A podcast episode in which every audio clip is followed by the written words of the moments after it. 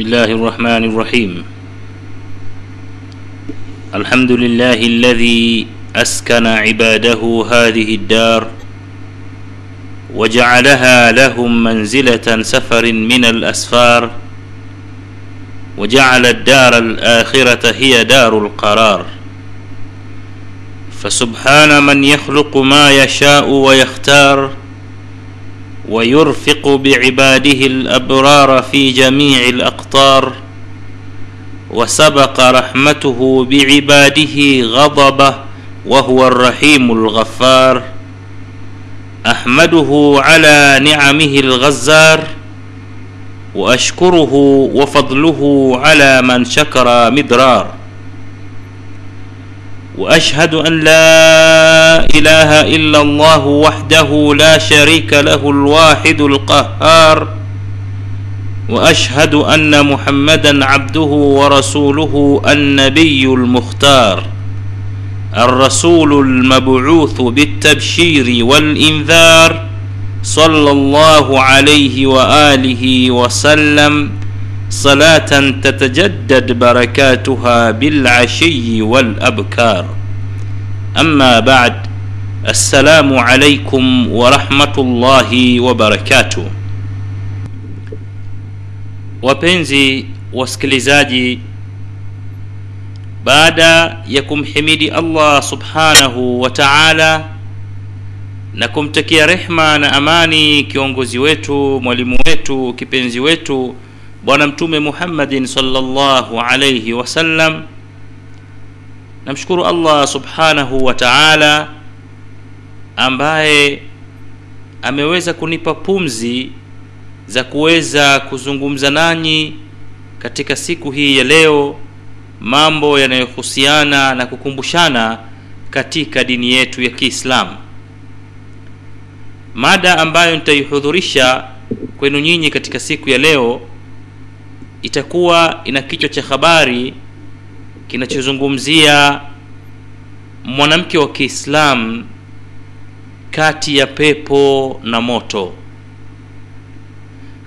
Ni makusudio ya mada hii kuweza kumzindua mama yangu dada yangu mdogo wangu katika wanawake wa kiislamu kuhusiana na hali yao na nafasi yao katika masala mazima ya, ya safari tunayoielekea ya ima peponi kwa idhini ya mwenyezi mungu subhanahu wa taala au motoni.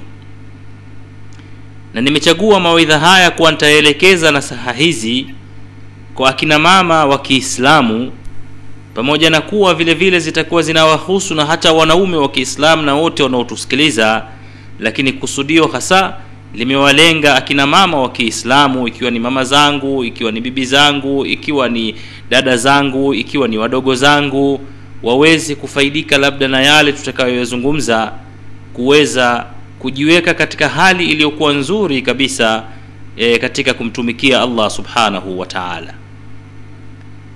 Sote tunafahamu kwamba wanawake ni sehemu muhimu sana katika jamii na wanachukua nafasi kubwa sana katika masala mazima ya kuokoka kwa jamii au kupotoka kwa jamii. Hivyo tunapokuwa tunazungumza tunazungumza kwa ujumla kwa wanaume na wanawake lakini ni vyema vile vile tukawa tunahusisha baadhi ya ma mawaidha au mihadhara kwa wakina mama kama alivyokuwa akifanya mtume salllahu alaihi wasallam imepokewa kwamba mtume salllahu alaihi wasallam katika masiku ya idi kama idi lfitri au idi ladha alikuwa baada ya kuhutubia wanaume huwa anakwenda vile vile kuwahutubia wanawake yale ambayo yanalingana na mambo yao yanalingana na hali zao katika jamii ili kuweza kuwakumbusha na kuwapa mwelekeo katika masala yanayohusiana na uislamu wao na maisha yao kwa ujumla na vile vile imepokewa katika hadithi za mtume salllahu alaihi wasallam katika riwaya nyingi kwamba wanawake walimwendea mtume salllahu alaihi wasallam na wakamwomba na wao vile vile kwamba wawe na siku moja katika miongoni mwa siku ambazo mtume salllahu alaihi wasallam anatoa darsa kwa kwa, kwa masahaba zake awawekee na wao siku maalum ya kuwapa darsa kwa sababu wana mengi ambayo wanataka kujifundisha na kuyaelewa kutoka kwa mtume sallallahu alaihi wasallam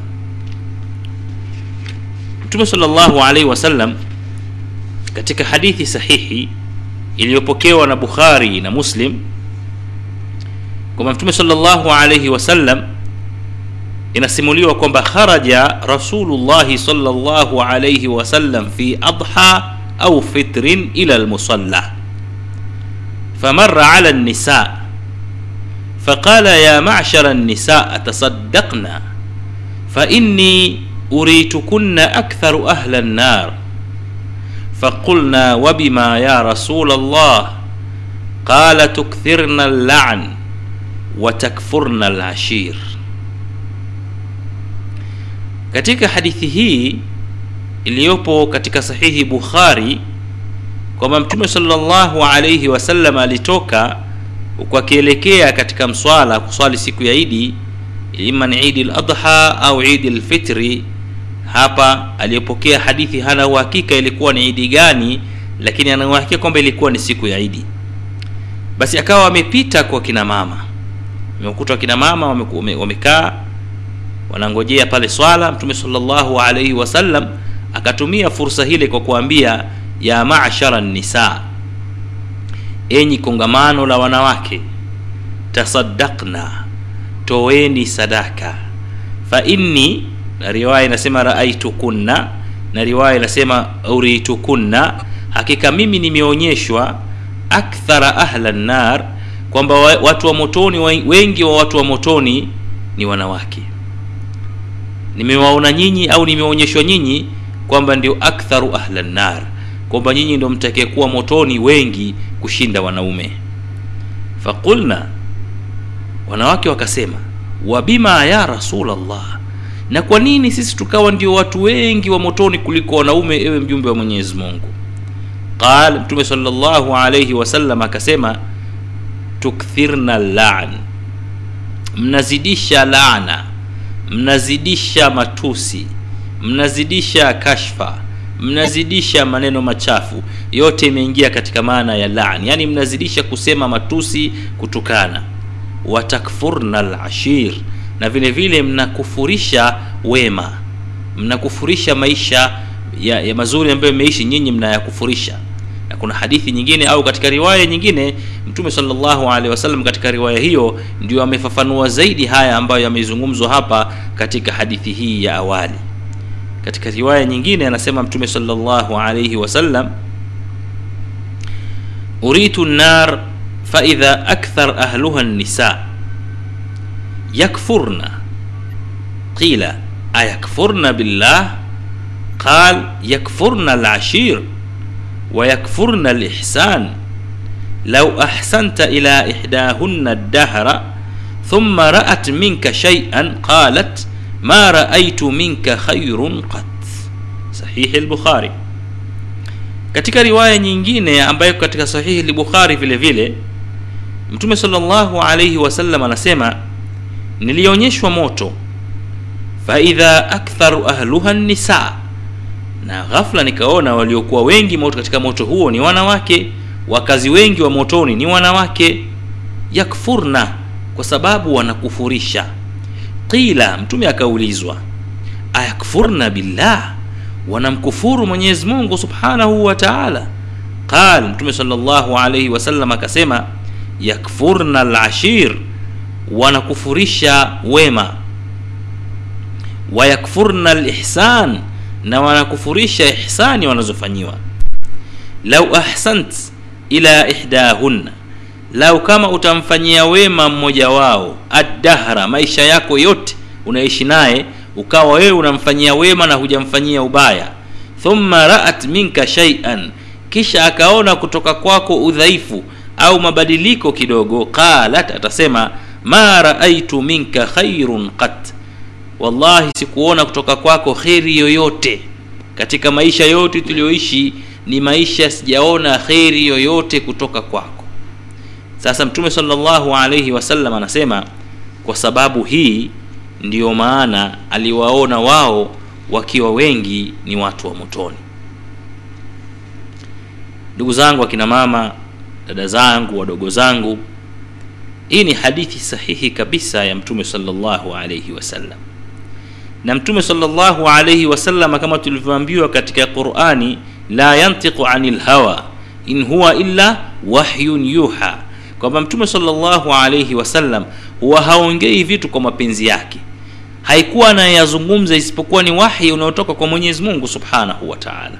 Kwa aliyezungumza mtume sallallahu alayhi wasallam ni sahihi mia kwa mia hayana mjadala hata kama maneno haya yatakuwa yanakugusa e, ndugu yangu mwislamu mwanamke katika njia moja au nyingine lakini huo ndio ukweli uliozungumzwa na mtume salllahu alaihi wasallam na hapa katika maneno haya ya mtume salllahu alaihi wasallam haina maana kwamba wanawake wote ndio wako hivyo la lakini mazungumzo yake yanaashiria kwamba wanawake waliokuwa wengi wamejengeka hivyo wameumbika hivyo na wana tabia hizo. Na ndio maana tabia hizo zitawapeleka wengi wao katika moto wa jahannam na watakuwa wao ndio wakazi we, wakazi walio wengi katika moto wa jaham, wa jahannam. Mwenyezi mungu aniepushe na waepusheni nanyi na adhabu hiyo ya mwenyezi mungu subhanahu wa taala.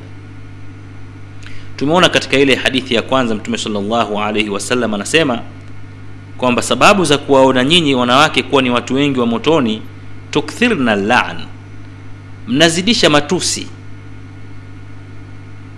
mnazidisha laana.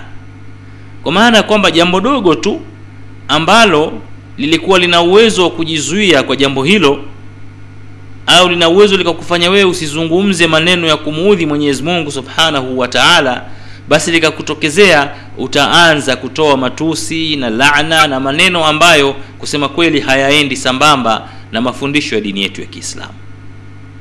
Sasa bila kujitambua kwa kukithirisha kwako laana na matusi inakupelekea wewe kuwa ni miongoni mwa watu watakaokuwa wanaingia motoni. Unaweza kuona wewe ni kosa dogo lakini mbele ya mwenyezi mungu subhanahu wa taala ni kosa kubwa. Unaweza ukamtukana mtoto wako unaweza ukamtukana msichana wa kazi au kijana wa kazi unaweza ukamtukana mume wako unaweza ukamtukana kaka yako baba yako jirani yako kwa aina yeyote ya matusi ambayo wewe unayafahamu.